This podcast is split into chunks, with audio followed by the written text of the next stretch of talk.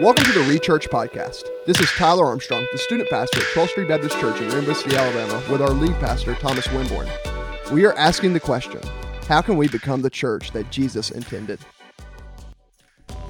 All right, welcome to this week's episode of the Rechurch Podcast. This is our first guest episode, I think, that we've had, Thomas, where we have somebody with us. So, Thomas, could you introduce our guest for us? Yeah, so uh, this is my friend Ty, Ty Dillon. He's a pastor here in Etowah County, and actually, uh, he's a pastor in a facility that I used to go to to church, man. Yeah. Like back when I was a little kid, my dad used to take me to church, and so really cool. Ty is, uh, we became friends, man. I guess, man, we started like connecting about a, about um, well, I guess about seven, eight months ago, Yeah, I yeah, guess. yeah, yeah. And uh, when you had your kids were doing something with with our Yeah. kids from church and stuff. So, um, Ty, why don't you tell us? I listened to your story, man, over sushi one day, and we really connected. I thought, and then all this COVID stuff hit, and we hadn't got to spend much yeah, time yeah. together. But Yeah. talk a little bit about where you're from, um, how you got to where you are here in Gadsden, and then tell us about how you came to faith, if you don't mind. Yeah, yeah. Well, let me first start with saying, man, I appreciate you guys having me on. Yeah, man. And uh, letting me be a part. And uh, man, it's uh, I guess seven or eight months, like you said, but it seems like we just kind of known each other. Yeah, it know feels like for So- a long yeah, time, so man. so it's cool, man. I, I like that. It's uh, I, I like that a lot. Um, well, Ty Dillon, and um, originally, man, I was born in Louisiana. About two years old, moved to uh, Milwaukee. And what part of Louisiana were you in? Ah man, Franklinton, Louisiana. You probably never heard of it. It's I've Washington it. Parish.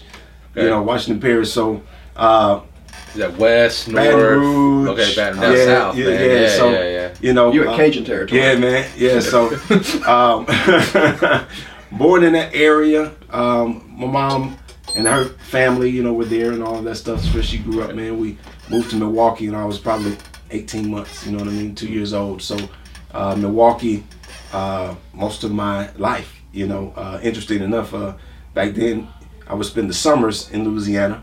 You know, up until I was 12 or 13 years old. So I was kind of, I didn't know God was preparing me for something. I was getting the best of both worlds. you know Right, I yeah, mean? right. Metropolitan during the school year, summers, rural Louisiana. You know what I mean? Kind of getting that mix, man. Yeah. Uh, so it's, it's worked for me. Um, in 2000 and I guess, man, my dates. You know, 2003, I moved to Nashville area. Nashville area, Smyrna, Tennessee. Um, man, that was where I really had my uh, conversion experience. You know what I mean? I was, I grew up in church, and I, you know, kind of went to church because you had to go to church. Yeah. You know what I mean? That type of thing. But really, for myself, really getting to know Jesus for myself, man, uh, was when I got away from all the stuff going on in Milwaukee and kind of got quiet. Went to Nashville where I didn't really know anybody. Uh, I got married on June the 8th, and uh, we moved on June the 12th. And so, man, it was kind of quick. And, uh, Yeah. yeah. So, Yeah. So, you got an anniversary coming up. yeah, I got an anniversary coming up. Uh, happy anniversary, honey. yeah. Give me a couple points, man. You know what I mean? Good job, bro. Yeah. so, um, man, we moved there, and I didn't know that God has a had a greater plan for me moving. I thought it was, hey, I just want to try something else, whatever it is. And Right. man, He connected me to a pastor in the church there, and uh, my life hasn't been the same. And um, yeah, man, just went into ministry. It never was on my bucket list, but you know, I tell people this. I said, hey, ministry, preaching, pastoring wasn't on my list, but I made one. Uh, it was not a mistake, but Right, right, right. One fatal error. One fatal error. I told God I'll do whatever He tells me. Yeah, you know, you sure? Okay, well, do this. So it was on from there, man. But it's been a it's been a great ride. Now, now, what were you doing when that happened as a career before that? Then, Before, before before you were called to ministry. oh man, I was a I was a, a barber, man. Yeah, And so dude. I was still pastoring in a sense, you know. But people come in and you're their counselor and you're their man Yeah. uh, advisor and all that other stuff. So yeah, I was a barber by trade, man, since I was I don't know for years, man, and uh, it was a it was a great experience just dealing with people and all those Yeah. little nuances. You So? I was a bartender for several years. I feel like that's the same job. yeah, as same culture, thing. Yeah, man. yeah. You know what I'm saying? Barber, bartender. You Yeah, know, yeah. Same thing, man. I've been in ministry since I was 17, so I cannot relate at all. At all. Like, like, like, at all. Like, like, I feel like a, sh- like a fish out of water right now. Like, oh, yeah, yeah, yeah. And I'm over here like, I was 17 years old as a student pastor. So Ty, tell us, tell us, how did you get to Gadsden, Alabama? Well, man, I was um, again the pastor in the church there in Smyrna, Tennessee. Uh, big shout out to Living Truth Christian Center. What's up, uh, Smyrna family? And uh, uh, Amos L. Howard Sr. is the pastor's name there. I connected with with him, man. Got into that church and started working slowly, that type of thing. You know, I was a guy go to church and I'm the first one out of there. You know what I mean? Yeah, yeah. And uh, slowly but surely, man, I started getting more acclimating to the to the church, and man, just God just began to kind of grow me and stretch me, and um, man, eventually, after a period of time, man, once I accepted my call into ministry and all those things, I was, you know, uh, doing the work there, helping at the church, and man, I was helping my pastor who planted this church here. And um, I was driving him down, you know what I mean. I was just doing whatever I need to be. I was doing sound. I was doing all this other type Yeah. of stuff, you know. And um, man, I'm ministering, and one morning I was on this track. You know what I mean? I was walking the track, exercising, so you can tell that was years ago. But, and uh, now I just- I felt God telling me that I'm going to call you to go to the Gadsden campus, and I said, okay, well, uh, okay, God, I'll go, but you're going to have to tell my pastor because I never wanted to be the guy who was trying to get a position or trying to do this Yeah, or whatever. And so, and it was, uh, I don't know, man, a very short period of time after that, on a Wednesday night after church, he calls me and my wife into the office and he says, uh, you know what? I'm relieving you of all your duties here. And my wife was worship leader at the time, main worship leader and all of that, because God is saying it's time for you to go to the Gadsden church. So God fulfilled my request. And at this point, I got to fulfill awesome. my end of the bargain. Man. Yeah. And God, um, man, He led us here, and uh, it's just been a divine uh, move for us. You know what I mean? that's good. Uh, it took some courage and all of that to do it because I'm man. on my own Give business. Wife is working, and you know she's uh, do, uh, working her job and all of that. So we had to uh, trust God and walk by faith, man. So yeah, that's a big change. man. y'all, major change, man. Yeah, major man. change. So like today, really what we want to do is just you know we brought Ty in, not just you know just to just just to talk really. I mean we, we really wanted to bring him in like for a purpose because we were talking about you know when what are we going to do in the midst of just kind of our current racial climate, and so Thomas and I we were sitting there talking about man we we need to bring in another voice. So like, we really need to bring in another voice. So and like Thomas and Ty, like I, I, I met Ty just kind of in passing. Today was the first time that I really ever had a really good conversation with Ty. But Thomas has known Ty for you know months now, like connected Yeah, through ministry and all these things. And so we really want to talk about Ty's experiences. You know, growing up as a black man in, in America, Yeah. and also as a black pastor, and how all of these things are in this current climate. And then really just start the conversation. Like that's the biggest thing. We were talking about this beforehand, prepping for this podcast. We want to start an open dialogue that is not just one time, that's a continuing dialogue Yeah. with us as friends, with us as brothers in Christ. Yeah. Because what we talk about, like, not all of us have the same experiences. Yeah. And we need to realize that. We need to open our eyes to that. And we need to accept that. And the best way to do that is to listen to others from other cultures Yeah. and other experiences. Let me say this too. Like part of part of what I think is unique about this is that Gadsden, and I've said it before, and I don't know if I said it on here, but um, there's high walls around the churches in Gadsden. Yeah, man. And so I think that's across any grouping of Yeah. people. It's just like people are afraid you're going to steal their people. Yeah. People are afraid that you're going to steal their ideas, and so there's not a lot of holding hands. Even though we may be a part of associations with each other, there's a lot of a lot of high walls around churches. Mm-hmm. And so what I liked about you, Ty, when I first met you and we went out for lunch, was that we really seemed to agree that what we want is networked churches for the sake of a better kingdom impact Yeah. to reach more people with the gospel. Yeah. And I think we're like, man, whatever that takes, we can do that. And so the fact that you and I were like an African American dude and a white dude, Yeah, like that, yeah. that was just like another thing. You Yeah, know, Yeah. the- the- what we wanted was to see different parts of our community know Jesus. Yeah. And so I was really excited about giving Ty a call. Ty actually called me and asked me to be a part of something online. I couldn't work it out at that particular time, and then I called you and you were willing to do it. So thanks for being on. With yeah, man, I appreciate you uh, Yeah. having me on, man. Yeah. I appreciate it. I, I think uh, exactly what you said. You know, um, the, the church culture that's its own thing. Yeah. You know what I mean. And Yeah. So me just being uh, not being from Gadsden, that presents its own thing. No but doubt. Yeah, man. you know, um, it's unfortunate.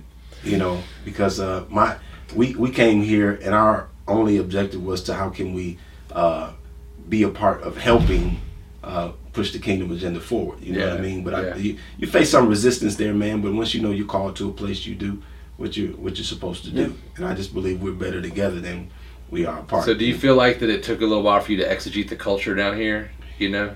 Yeah, man. Um, I think it's one thing to commute to a place because that's what we did initially. We did that for years. Uh, we're about two and a half hours away there in Smyrna. So Yeah. we would drive down, have church, drive back. You know, five Mhm. miles round trip. We did that for years. Yeah. It's one thing, man, to kind of go in and out. You know what I mean? It's another thing when you're here. You know, you Sure. live here, and uh, really trying to digest and and uh, get acclimated to uh, what the the nuts and bolts of everything Sure. are. You know what I mean? It, it took a little bit, man. Uh, in all communities, you know what I mean? Black community, Yeah, white yeah, community, just with people yeah. in general.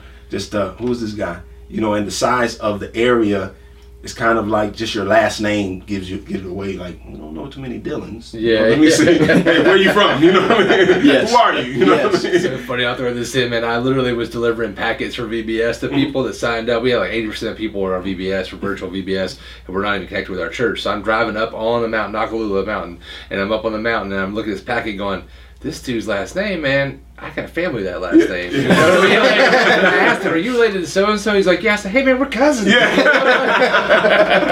didn't happen a lot of Yeah, ways. man. You know I mean? Yeah. Uh, one of the former pastors here, he used to make the joke about me being local. He's like, man, listen, Tyler was either kin to him or he dated somebody that they knew or he dated him. It's true, Like, like, like, it's true, it- man. it really Everybody is- says that about yeah, you. Everybody, Everybody knows yeah, everybody knows me, and so like, I mean, I couldn't imagine. I mean, and it's, I couldn't imagine, and I mean, just part of being local, I guess, just dropping into a culture Yeah. and saying, Oh, yeah. like, like, like a city like Gadsden or anywhere really, and say, okay, I'm gonna do what God does. I mean, I'm gonna do. I mean. Yeah.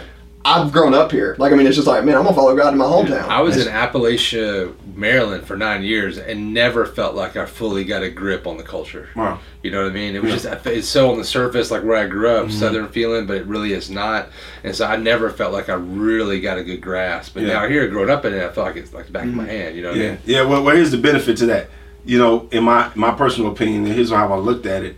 You know, that God would take me and plant me in a place where I don't have some of the uh, the biases of Sure. oh here's my family hey i went to high school Yeah, with this yeah, guy yeah. you know or i played ball with this guy so i can stand uh, flat-footed and, and give the word of god and i don't have some of those things to kind of work through that hey, i really want to say this but i don't want you know what i mean so i believe that's one of the reasons god would plant me here because i just give the word man and it is what it is you know what i mean i don't Yeah. have some of those things that i have to depend on or what's going to happen when I go to Granny's house and the family's Yeah. there and that type of thing. You know, now since then, let me let me be clear, man. People, there are people who have just embraced us like family. You know what I mean? sure, and sure. it's just uh, it's been a, a a relationship that's been very loving, very kind. So it hasn't been all resistance, man. It's been it's been wonderful in a lot of aspects. You know, what I mean? it's been great. Yeah, and what what I think what Tyler and I were talking about the other day is something that I've been talking about since I got here, and Tyler's resonated with, and a lot of people in our leadership, our church resonated with, is that uh, from my experience, moving away, I mean, I lived Alabama to Texas for seminary, and then back to Alabama, then up north. That's for us north. I know Yeah. it's still the south, Maryland, and Yeah. uh, you know, my experience was when I moved back down here, I had forgotten how segregated and how much racism was still alive, hardcore, which is everywhere. But I, I could see it so differently coming Yeah. back into our culture here in Gadsden, and uh, not everybody is at the same level as other people, but it's it's definitely deep and it's thick and it's ingrained and it's generational. And so my desire has been, how do we address this in the church? Yeah. because we got people that love Jesus that don't realize that like they don't realize that they're just like me that they're that, that I'm a recovering racist recovering bigot Yeah. you know? And so how do we get them to that point of that? Um, and it's a process man. It's like a dialogue what we're talking about having here so how do we get them down the path? And what's funny is like I was, talking to both you guys um, a year ago. We planned out sermons that we're about to hit in July that are going to deal with this issue because we're just preaching through the Book of Ephesians piece by piece, and um, so we're going to be hitting some of those things at the same time as all this stuff has come down with, the, you know, the, the the killing of George Floyd, and you've got all the protests happening, and all this stuff is kind of brought into conversation at every home right Yeah. now, and so. Um, you know, I didn't want to get on here and talk about particularly those things, although that's part of the conversation. Yeah. What I want to talk about is how do we get people to understand that they are that we have racist issues within us, but it's sin issues within us that are racism is played out by. Um, and how do we change, man? How do how do we open eyes? How do we change how we see people? How do we change how we live together? And how do we get the idea in our head that we are we are Christians? Like Yeah. if you're Ab- Christians, man, Yeah. like uh, we talked a little earlier, like God. I don't think God is colorblind. He created diversity. Yeah, Yeah. I agree. Right, you know, but but but we're a part of a new nation, man. It, Yeah. It's the our citizenship is the citizenship of the kingdom of God, Yeah, right? absolutely. So we're all brothers and sisters. we need to realize that as a community, yeah, as a faith family, we are closer to Christians of another race than we are the non-Christian people of our same race. Right. But, and that's the thing that we don't realize. We, we, we think that we're closer to you know the people that are, that look like us and all these things. If they aren't saved, you're closer to the Chinese brother that's in China right now, or the African sister who's meeting in church in China in Africa right now, and uh, we, we are closer in that regard. And I don't think that we do. Yeah. A lot of us do. You know, I don't think that we realize there's there's this big kingdom, really big kingdom, and I think that that big kingdom says, you know what? We're all one nation. We're all one flesh, and Yeah, because sure. we're all united in the blood of Christ. Ephesians two, you know, tearing down the wall of hostility to make us one in Christ Jesus. And Absolutely. So, so Ty, like, so tell us some of your experiences, man. Like, just let's just start this conversation like Let that. me, Yeah. let me preface it by saying this too. I didn't realize that I did not. I mean, I'm just my ignorance, man. I did not realize that African American people really are treated differently in certain contexts and demographics and moments Yeah. than say like white people are. Because we talked about earlier, and I'll let you go after this. And No, no, no, you're you good, man. You're good, But you're uh, good. I, I didn't realize that like you know while every minority culture understands the majority culture, which is white culture in the United States, but by necessity, that the white culture does not understand minority cultures Right. at all, really. You know, Right. all we see is what we see on the news or what we have a couple of friends, but we don't really understand things at all. And we have no thing that makes us want to understand that for the most part. Yeah. And so it wasn't until I had some friends of mine develop friendships and saw people get treated differently that my mind was blown. Like I had no idea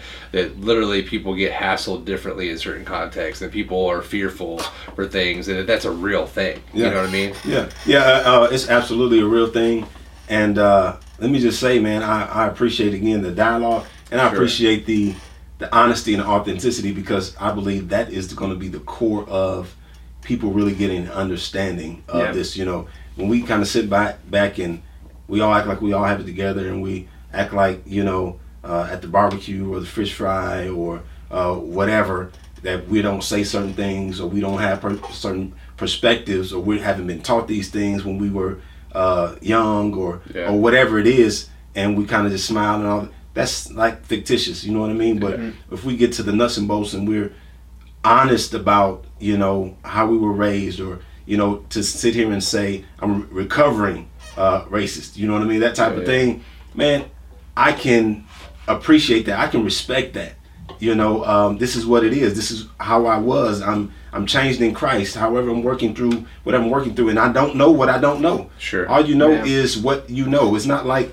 you know, you take a break and you pause and say, "Hey, I want to be another race now Yeah. for the next ten years." and then I'm gonna switch. no, Right, this is what I know. This is my experience, and so that's why you know I wouldn't sit here and try to represent every black person because all, all I know is Ty's Yeah, yeah, experience. Exactly, man. And um, someone may say, you know, and I've heard black people say this, like, "There's no race problem. What are you talking about?" You know, and but it's the bubble that they've been they've been living in or whatever it is. But Yeah. for some of us, it's been it's been an issue, and I won't sit here and act like, man, I'm just there are people who are burning crosses on my lawn and doing all this other type Right. stuff. Yeah, you know what right. I mean? But however, I do I can look over my life uh, and see that I have always had to be aware of my skin color. You know, where wherever I've gone, you know, I've had to be aware of what neighborhoods not to go in. You know what I mean? You don't. Uh, we've we're kind of taught uh, whether it is um, directly or whether it is suggested that there's certain neighborhoods that are kind of too nice and you shouldn't be in those neighborhoods. You know, uh, those kinds of things. Not just living. I mean, just driving in the area. Yeah, yeah. You know, because you want to stick out like a sore thumb. You know. Can you uh, can you explain a little bit about that? I mean, can, so, Yeah. so I think it's hard for me. It's hard for me to wrap my mind around that. I know what you're saying. I understand that. I believe that. It's hard for me to wrap my mind around to to, to empathize. Yeah. Like I can sympathize that, but to empathize that, can Yeah. you express like how you came to those realizations or how you experienced that? Maybe give. I- I'm putting you on the spot. But Yeah, yeah, yeah. No, you're good. No, man. Um, I would use like uh, where I stayed was north side of Milwaukee, which is um, a lot of people think Milwaukee because it's Wisconsin. It's kind of like Laverne & Shirley, Happy Days, that type of thing. Wisconsin. No, it's- I think I think uh, last I checked, Wisconsin was Wisconsin as a state was maybe four percent black, but they're all in Milwaukee. Just Yeah, about, you know right, what I mean? right. Yeah. And so um, I say North Side, man. So black people all around me. You know what I mean? And there's different malls, uh, maybe the Mayfair Mall or uh, Brookfield Mall or Northridge Mall, and you wouldn't know these places, but they're kind of on the outskirts, the nicer malls. You know what I mean? There was Yeah. a mall called uh, Capitol Court. I think it's called Midtown or something now. But uh, Capitol Court back in the day, that was the black folks mall. You know, so you were Wow. cool to go there. You can go and pull up and got the music playing or whatever you like to do. And we, we're teenagers, so we're doing Yeah, teenage yeah, stuff. yeah. You know what I mean? And you'd be fine. But if you took that same behavior, you went out to Northridge or Mayfair or whatever it is, then your mom would say something like, you know, be careful when you're out there. You know what I mean? Be careful when you're out that way. And man, you're talking about getting uh, pulled over, or you're talking about just uh, getting harassed, or going to certain stores, and it's like you're being followed around the store, and you notice that uh, the the salesperson everywhere you go, they're there. You know what I mean? You got a Yeah. personal shopper, a personal personal helper. You know what I mean? And Yeah. being um, made, your presence being, um, it feels like what is a threat to that particular establishment. Sure, and all you're trying to do is, you know, buy something or look at Yeah. this or see something different, or just um, going to a, a, particular neighborhood, man, crossing certain streets. So um, it's like almost we had a a map because we didn't have GPS back then. You know, what I mean? you had a map in your head that What's a map? on the time, you know. Millennials doesn't know what that Yeah. is. I, exactly. I remember MapQuest. Do y'all remember that? Like, Yeah, I, I, yeah, yeah. I remember that. Print like, off the directions. Yeah, you printed off the directions. Yeah, that, that was like the first GPS thing.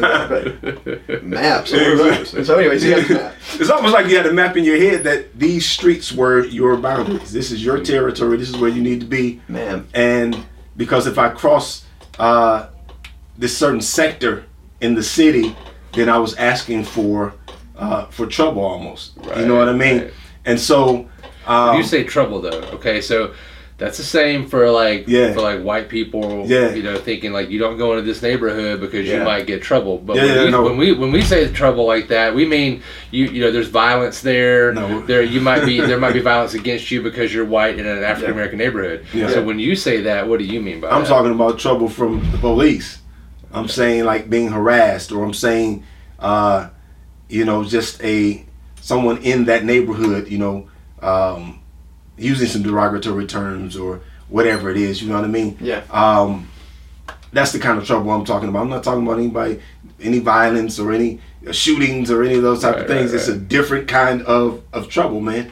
And those are the kind of things we had to kind of work through in our minds. You know, there's a certain time that you knew that okay, I need to be back on my side of town. Right. You know, Man. that kind of thing. Because, You know? like growing up here, you, you were you were told, you know, as people I grew up went to Southside High School, right? Mm-hmm. So I I was told if you're on Tuscaloosa Avenue, you're only down there for no good. Yeah. And that's a bad place. Man, Yeah. you don't go down there, it's dangerous down Yeah. there. You know, well, that's not dangerous for everybody down there. You Yeah. know what I'm saying? Well, don't go down same type of things. If you're at this particular mall, you know, you got to be out there stealing. Yeah. You certainly couldn't afford anything Right. in these stores. Right. You know what I mean? Sure. You know, and uh, you have to be out there trying to steal something out of the store, steal something out the car, steal the cars and the, the nicer cars, that type of thing. So that was kind of the the assumption, you know, and um, that those were the things we had to work through, man, and and deal with. You know, I remember one time, man, I was I was driving, and um, And how old were you at this point? I probably was about maybe 17 or 18.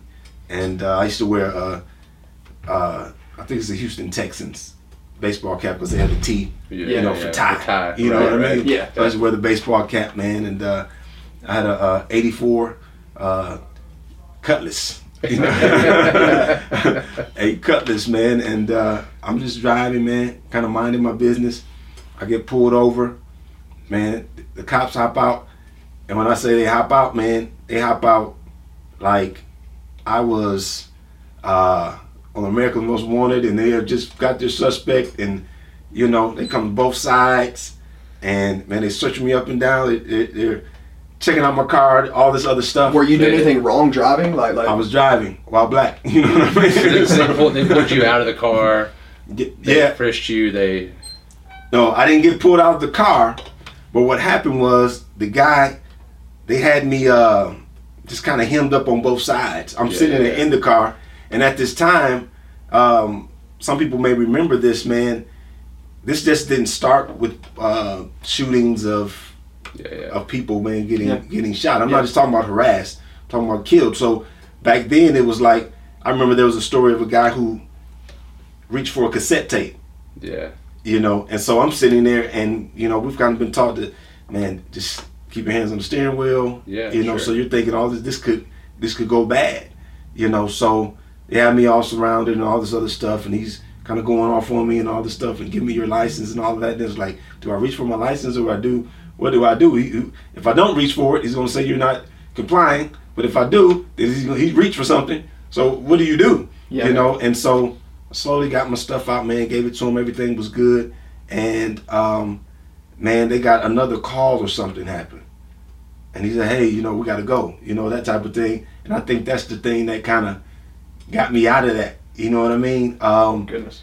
and he said when he left, he said, "Get this, get this, uh, get this crack fixed on your windshield." And it was about I don't know, man, an inch crack or whatever it is. Yeah, yeah. And um, I thought he was about to kind of billy club the windshield when he said, "Get get this crack fixed." I thought Yeah, he was yeah, gonna, but his guy, his his the um his partner was telling him, "Hey, we got to get out of here." You know what I mean? So they left, man. It was just kind of by the grace of God. But you're talking about being shook like the rest of the day. Mm-hmm. Yeah. The next day, Yeah. you get home, you're happy to get home. You really don't even want to drive anywhere else because you're curious about how's it going to turn out the next time. I got Yeah. I got out of this one by the hair of my chinny chin chin. You Yeah. know. Right, right. So what's going to happen on the next time? So you have those experiences, and those things build. They just they just they shape you in a way. You Yeah. know, um, there's just this unspoken thing. So now, driving is not just driving; it's almost like navigating through you know Yeah. this this maze of what neighborhoods to go to and what streets to take and or what time is it or I can't well I can't go this area because you know so you're living with that type of um I don't man those boundaries which Yeah. have been Yeah, set yeah. you know what I mean Yeah, like, yeah. like So, for yeah. me, like I mean, you you you talking about getting pulled over, you know, Yeah. like that. Like it reminded me of the story that I got pulled over in my hometown, in my girlfriend now wife's front yard by a mm-hmm. police, and the cop came up with a gun drawn on me and then ten year old girlfriend's little brother, who's now my you know seventeen year old brother in law, Yeah. with a gun drawn on us. And, and and I remember that moment, and at no point was I terrified because I knew I didn't do anything wrong wow and, and and my car was a suspected vehicle in the city of Attalla for like doing something illegal and all this. But I like that's just a story that I tell now that I laugh about. Like like like, like I mean I mean I have the tag from that car that says 44 pounds in my in, in my office. Yeah. His It's- it's- it's literally LBS. up there. It- it- it is up there. Five, which looks like he like carries a lot of marijuana. Yeah. And I was driving, I was driving a '98 Gold Camry with tinted windows. I mean, like, and, and, and like, but I was never scared like that. Yeah. Like, you know, I mean, I, it, it's just something I tell it, uh, tell, tell just across the table to make people laugh now. Yeah. That me and Zane got a gun pulled on us by a police officer who was, you know, a little bit overzealous. yeah Man, you had a completely different experience. oh completely different experience. And I was around your age. I mean, Yeah, yeah. yeah, and I mean something as simple as license plate cover. You know, make sure it's not too dark because the police will pull you over. You know what I mean? Mm-hmm. Those kinds of things. You wanted to make sure everything was right with your car and your music wasn't too loud and you just didn't agitate anything.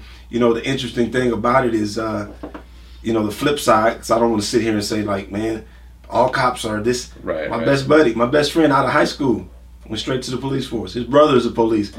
Good guys Yeah. uh, awesome guys, you know, that type of thing. So it's not just the force in general. Yeah. But there's people, man, who just, I don't care if they were a garbage man, they would probably, you know, dump your trash over if they didn't, you know, if they were racist or, Yeah, or whatever it yeah. is. Yeah, so sure. how, it just happens to be their particular way that they can act out what's in their heart. Because Yeah. it's going to come back down to a heart And the hard issue. part for police, I mean, like ninety nine point nine percent of them are Yeah. great guys that mm-hmm. want to just serve the community, right? Yeah, and then yeah. there's some that have this like, looks like everything else. Somebody has a race issue. Somebody has a whatever. Which is, hold I mean, like you just vindictiveness pointed or out, that's yeah. any profession. Any That- profession. That's any profession. But that profession in particular has authority written all over it. Uh-huh. So Yeah, that's a yeah. different. and it's under a microscope constantly. Yeah. Like, like, Well, yeah. I, I, I'll tell this story about uh, about my buddy. We we run we used to run like this, man. You know what I mean? Uh, and where he was, I was, or whatever. We just were super close. You know. One day I couldn't find him, and he was answering the phone and all this. I know he's a cop, so I'm trying to figure out okay what's what's happened. And um, man, when I finally talked to someone in his family, he's like, oh, he, got shot. He's in the hospital. You know, and thank God he only he caught a bullet uh, in his foot, the bottom of his foot, and so it healed. He's back. You know, everything was was cool. But I talked to him like, man, what happened? He said, you know, we did a raid, and this guy was sitting on the couch, and he was determined in his mind he's not going back to jail, and so he just started shooting, and he jumped out a second story window, and he was shooting at the police. He was just helping me understand, like, in that moment, it's not black, white, anything. It's just Right. people see us against them. That that kind of thing. Yeah. And he said, I, ha- I I have those kinds of things happen where people just in their mind, I'm not going to jail today, and they'll do whatever they need to do. Sure. And so now I'm trying to go home, you know, to my family, and so it becomes its own thing. You know Yeah. what I mean? But then when you sprinkle the whole, uh, the race and the biases and all of that, it just makes for a bad situation, man. And it's so complicated, right? Yeah, we just it's talked about it. And I, complicated, yeah. I still don't want to get into it too much, honestly. But Yeah, yeah, yeah. uh, George Floyd's um, Toxicology. Yeah, it t- came back, you Yeah. know, with doing the autopsy, and it seems that he had some type of methamphetamines and Mm-hmm. some fentanyl in his system, um, which for some people will exonerate the Mm-hmm. police officers. Yeah. dude, it doesn't matter if this guy hit a cop. Yeah. Like you don't put your knee on a guy's neck with For your full force for nine straight. minutes, Yeah, dude. That, yeah. That's just there's no excuse, right? yeah, yeah. There's no excuse. And at the same time, I, I think some people want to see like the death penalty for this guy, which maybe the law calls for. You can't change what the law says for Yeah. a, a particular case. So we who knows what's going to happen? It seems like they're going to try to press it to the extent of the law, the fullest they can, which is good. Um, but I, I feel like that it doesn't matter now because now there's a little bit of of like doubt cast on it because Yeah. it's toxicology report and so one side's going to say well you know if he hadn't been doing the bad things he wouldn't have got treated this way Mm-hmm. Right. but that that has nothing to do with what happened to this guy and how he died Yeah. um, at the same time you got the other side of things where you know n- no justice for some no matter what you do some justice won't be enough for some people Yeah. too Yeah. Yeah. Absolutely. um, but the real issue I'm, I'm concerned with is these are all real things. Some people don't understand it. What I want is for our people in our church yeah. to recognize, like, maybe when I look at people, maybe when I think of people, maybe when I talk to people, when I talk about people, I'm coming at this from a sinful perspective that I wasn't aware of. And I need to become aware of that and I need to change. So Yeah. Thomas, I'm gonna put you on the spot. Like, what would be a good example of that? Like, like, like, like, we, like we've had conversations. Like, you know, there's overt racism and there's like covert racism, which is mm-hmm. kind of like socially acceptable racism. Sure. Right. Then nobody's gonna call anything out, out on it. So, like, could you give me an example of that? Like, like what Yeah, you've seen? so I mean, you know, like when we were moving back to this area, like less than two years ago, we were talking to folks in this town that we know and love, like relationally connected to, you know, um, and talking about one particular neighborhood. We were looking at a house, and they were they made sure to make sure we understood that there was some black people that live in that neighborhood.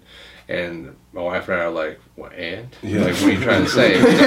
And, What's that matter? Yeah, and, and, and, and the, the statement was made, um, yeah, well, well, but they're the right kind of black people. Wow. You know, like they they're they're in this neighborhood because they want their kids in a better educational environment. Right. You know, and, and like there's so many wrong things with that statement. Yeah. And so addressing that in that moment, it seemed to be more of a shock than it did do any change in Mm-hmm. Yeah. that moment. Yeah. But that's just something that's just in the hearts, man. Like Yeah. that's just that people have these ideas and they're like trying to make it a us versus them, or there's different grades of this minority absolutely. group or or that. And another example would be, you know, people that are concerned about their kids going to school with or being friends with or dating people of other like backgrounds Yeah. ethnically. which is big in this area. Oh, man. I mean, I mean, like, I mean, I, I grew up. You know, I went to Walnut Park Elementary, so like, I mean, I was, I was telling them before this. I grew, I, went- I went to Walnut Park Elementary, so like, I grew up in a very interracial environment. Right. In sixth grade, I went to Ivalee Elementary, which because they had a sixth grade in the elementary school, so I could go to school one more year with my brother. It was easier for my parents to pick me up. Yeah.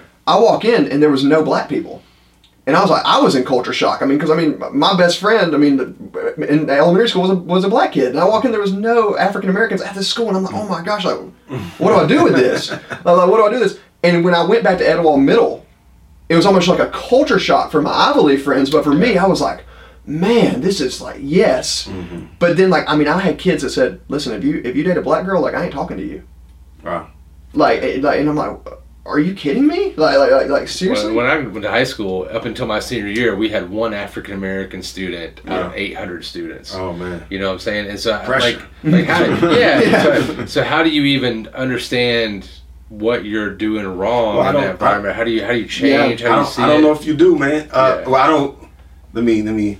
I'm not saying I don't know if you do change. Right, right. I don't know that you can just see something that you've always been a part You're of. swimming in it, Yeah, man. you're- You don't you're- know, you don't know you're Yeah, swimming. and, Yeah. and especially as kids, man. Like, like, you know, but, but then as we get older, like I mean, like I, I was talking to a friend of mine the other day, and he was said he said, you know, my dad used to say, man, once blo- one black person moves to the neighborhood, Yeah.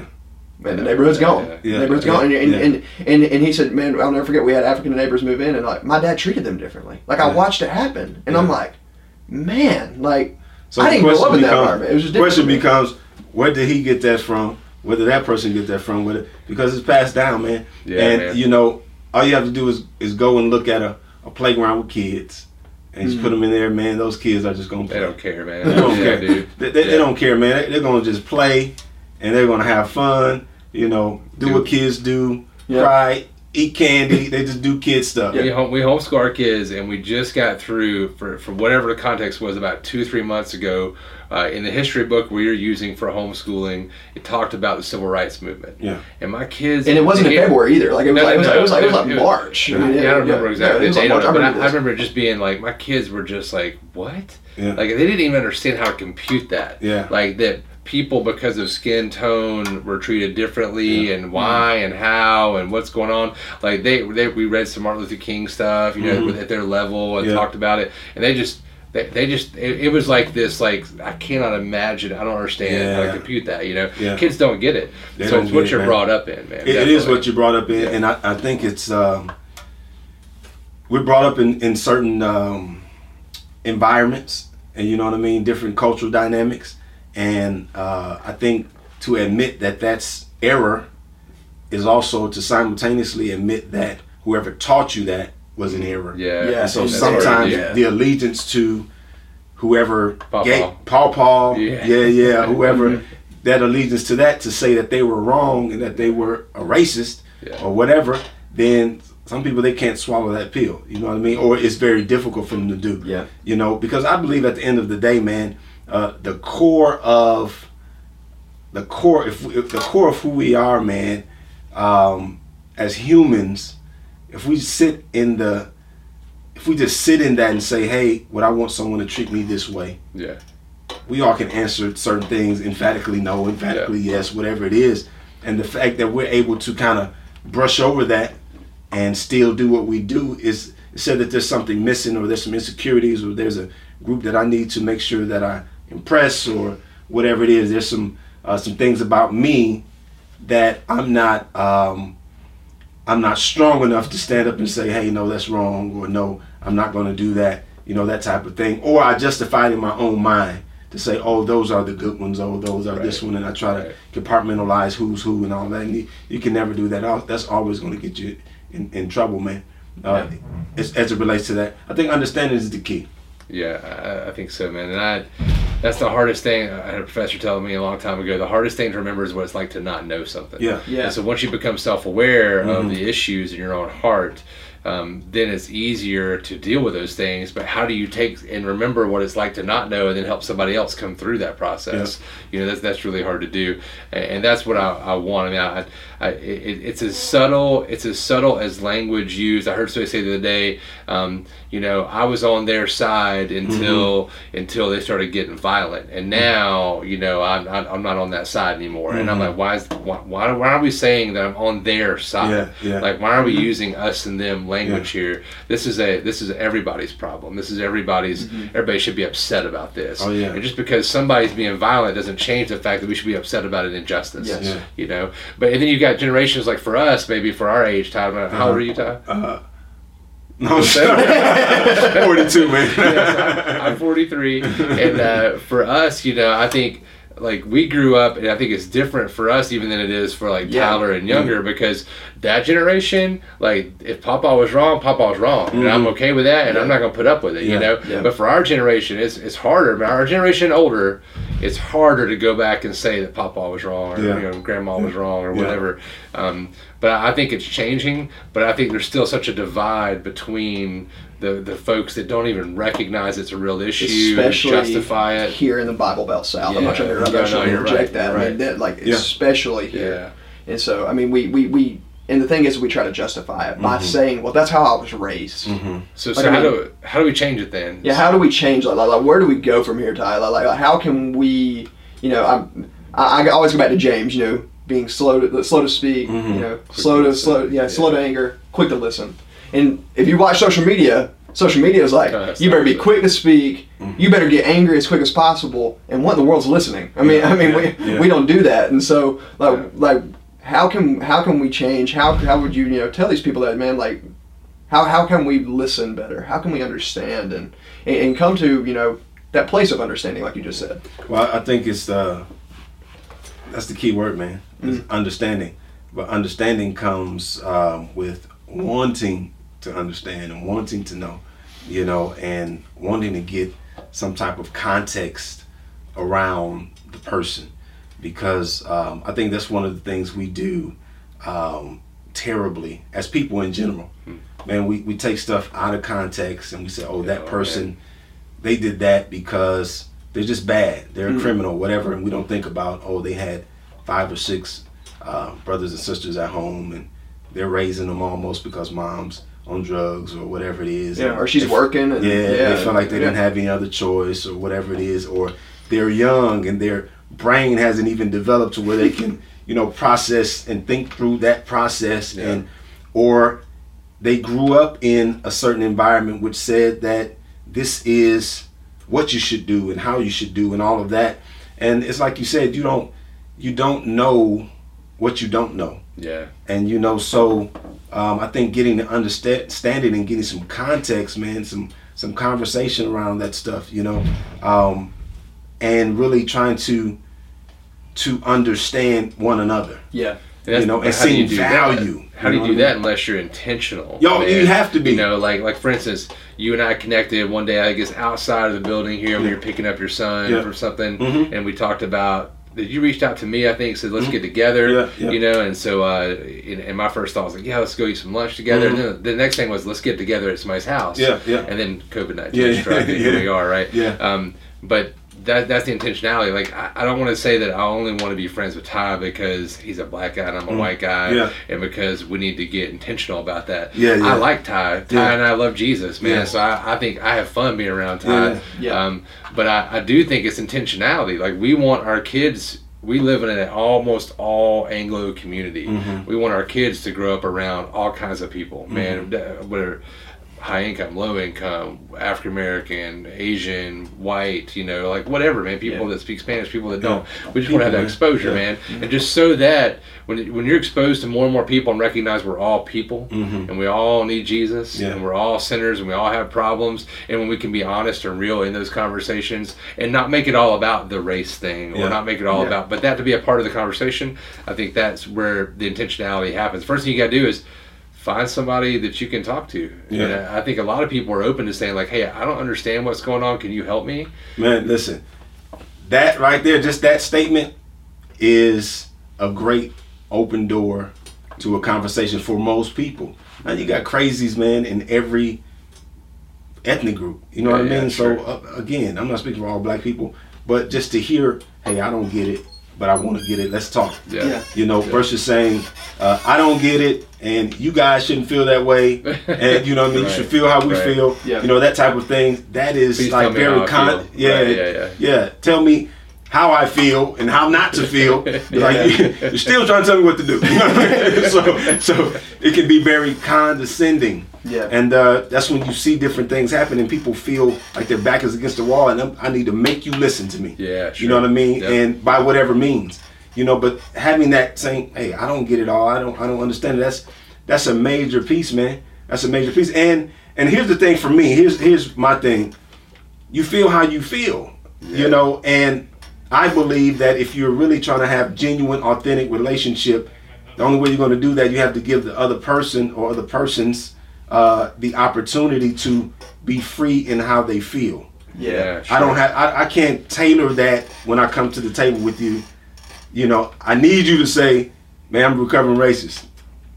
Okay, I can work with that. Yeah. Yeah. Well, But when you come to the table, like, "Oh no, no, I'm good, man. I got, Yeah, dude. I have one black friend." You know what I mean? yeah, yeah, you know what yeah, I mean? we- we justify it You're way. trying to justify it and prove to me, right. Yeah. you know, whatever that is. Then we, we we have some work to do.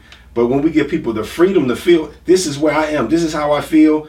You know, and how can we work through this? Sure. That's the starting point. Is honesty and authenticity. Someone said this, man. I think it's true. That's good. They said that you know, um, there's no unity without honesty. Yeah, man, man, hundred percent, man. I There's mean, no unity without honesty. 100%. So if we're gonna come together, man, it's like we're gonna we have to be honest and just And there's put it no all out there. change without intentionality. That's that's correct. You know what I'm saying? Like nothing's just going to change for the positive on the Yeah. things will degrade. Yeah. They will not get better, man. and, and just interjecting there, you know, so many times, like we feel like social media is enough. Yeah. Like, like, like anybody can plo- can post a black square on Yeah. Blackout Tuesday Yeah. and say, Yeah. "Hey, I'm listening." Yeah. But this is what I mean. I, I'm, I'm sitting there going, "But are you really?" Like, like, like because if, if all you do is post on social media, listen, man, I care about you, I hear you, but you're not intentionally trying to seek to understand Yeah. and trying to listen and trying to really say, "I want to know how you feel." Yeah. Like I, I want to know how you feel because I mean I, I, I heard this I heard, I heard a pastor say this one time you know fact for fact feeling for feeling when talking to his wife Mm-hmm. I can't exchange facts for feelings because it doesn't change how my wife feels it's the same thing like like and when we have these conversations we need to talk about the way we feel and it's like Thomas I mean uh, Sunday man like I mean I, I brought this up man this I mean this dude just came out and was like man listen I'm a recovering racist I was a bigot and just talks about those things I have never in my life heard a pastor say that from the pulpit. Yeah. And I'm sitting there going, man, I can get behind this dude. I respect it. yeah, man. I can get behind this dude because like he he and I mean I'm, I'm I mean I'm, I'm I've worked, I serve underneath you, bro, and I serve alongside you. But for me, like I'm like, man, that guy's broken just like I am, and I can get beside that guy in the trenches. We Yeah. can fight together and we can seek to understand together. And so and that's and that's the biggest thing, man, is seeking to understand and actually stepping out of your comfort zone and doing it. yeah. You can't, you can't you can't watch some of the videos we've watched of life action like people dying getting Yeah. shot because they like say that they have legally have a weapon in the car you or or watching a guy get kneeled on Mhm. with full weight of a body on top of him Yeah. and watch him take his last breath without being impacted and saying something's wrong man Yeah. Like, But- but we're wrong. so desensitized it, we gotta be but but if you if Yeah. you love Jesus, man, Yeah. if you love Jesus, you can't. You're not okay with that. I'm, I'm, I'm 100% with you. I'm just saying, like, in our culture, I get it. I get that. we, we're so insensitized to it. So, like, how do we, you know, obviously overcome that? Because, I mean, it, I, I, I mean, I said this the other day, it's getting old. Like, I'm tired of seeing, you know, unarmed black men as hashtags. Yeah. Like, like you know, like, I mean, I, I mean it, it gets old for me. Like, I'm sitting there watching it, and the fact that we are so desensitized to it, and it happens so often. I mean, literally just weeks ago, we had the Ahmaud Arbery case. Yeah. And then we had the Breonna Taylor case, and then we had, I mean, Eric Garner, Yeah. Tamir Rice. I mean, we could sit here and just name And then name after name name. and then and then white white culture says, but there are white people that get killed the same thing, and you're right. That's wrong too. Yeah. But that doesn't change the fact Yeah. that like I don't get pulled over and I'm afraid I might die today. Oh, yeah. You know, because real things happen. Yeah. It doesn't happen Man. the same way. Man. I, you know what I I, mean? I, a hundred percent. And you can name names and you can keep going Yeah. and all of that. But like you said, how do you change that? And it's a very real experience. And I don't know if people really understand what that's like to live in a uh, defensive mindset. Man. You're always on the defense. Like as soon as you leave your house, you're like, okay, kiss your kids and all that, and you just like, man, I want to come back home. Yeah, you know what I mean? And you know, I've seen it in metropolitan area, Milwaukee. You know, different stories I could tell you. I've seen it in uh, Louisiana. You know, I go visit my cousins, and they say, "Hey, we can't go swim there," and I'm like, "What do you mean?" You know what I mean? Those kinds of things. I've seen it in church. Yeah. As a pastor, man, I've walked into church and someone asked me, uh, "Are you lost? Yeah, dude. Wow. Are you lost?" I mean, I'm talking about uh, in Etowah County. Yeah, man. Are you lost? You know what I mean? I've I've had the looks and all that because I'm gonna show yourself friendly. Like I said, I reached out to you. Yeah, I'm that kind of guy. And so it's like, what are you doing here? That type of thing. And I'm like, what do you mean? We're serving the Lord, but are you lost? That kind of thing. So seeing that man, it is um it's a very real thing. It's it's it's very um in your face It's tangible. It's man. tangible for us, man. It's a daily thing. I was walking in my neighborhood, and um, man, you know, I live in a good neighborhood, nice neighborhood, you know, that type of thing. My neighborhood is is uh, probably predominantly white. You know what I mean? And um, man, it's been since this COVID thing. So stay in the area where there's a school. School shut down. Um, so, but I see a, an officer in the parking lot. You know, he's in the SUV. I'm like, was he in the parking lot? And school shut down. I'm out walking in the morning. It's seven o'clock in the morning. It's a little chilly. I got my hood on. I'm walking, just getting some exercise. But you know what? I know the rules. Rules. I'm black. I'm walking in a predominantly white neighborhood. There's cops here. Man, it doesn't matter how cold it is. Let me take this hood off. I want you to be able to see me. I want. I'm taking my cell phone out of my pocket so you don't see any kind of bulge. So these are the things that you deal with as a black pastor who loves God. I still have the residue of, you know, those things, and I wouldn't even say the residue is still a reality Yeah. that I have to. So I'm, I'm, you know, because I'm thinking someone see me walking and they call the police or what is it or so you still deal with those things and even and I'm waving so you see me I'm Yeah, not, yeah, not- I'm not a threat you know what I mean Yeah, yeah. and you have these things so then when it's, it goes bad and you see it on national TV or whatever you thinking you're thinking like man okay could that have been me Sure. my family, my cousin, my son, you know, those kinds of things. And so that's the that's the effect of it, man. But the white perspective from that is, is well, if he hadn't reached for that, or if he had done Yeah. this, and it's, it's not the same, man. And I, and that's where it's heartbreaking for me because I know that we're gonna have people that we know and love, and some we don't know that just watch.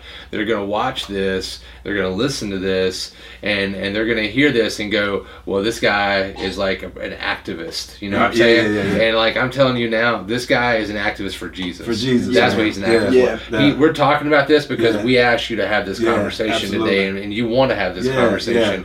But my biggest thing is I don't want people to look at this and be like, okay, I get that, I hear that, I'm sensitive to that. No, this is from this point.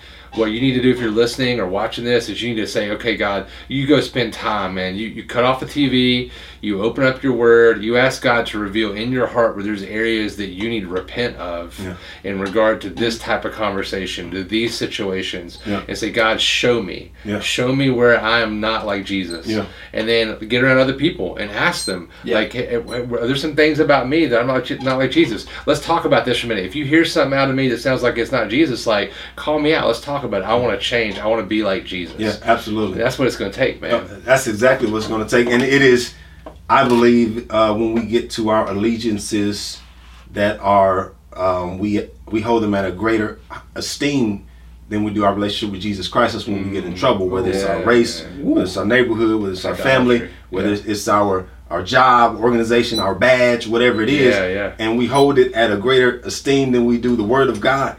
We're going to always find ourselves in a place of division Yep. and, and and and troubles and issues and all of this shirt I have on, man.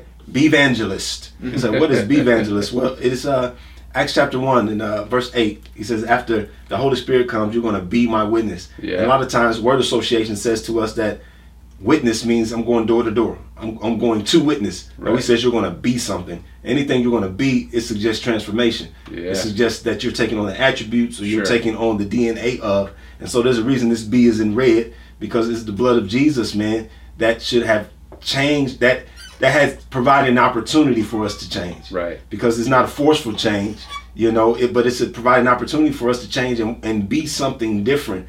And that something different, I believe, it supersedes a color, it supersedes a, an organization, it supersedes any of those things. And if we can ever have a true allegiance to Christ and who He is, you, you're going to be my witnesses. What do witnesses do in a, a legal setting? Well, they are uh, representatives of what happened. Yeah, they, man, they, they tell a story of Yeah. truth, Yeah. what happens. You know what I mean? That's the whole purpose.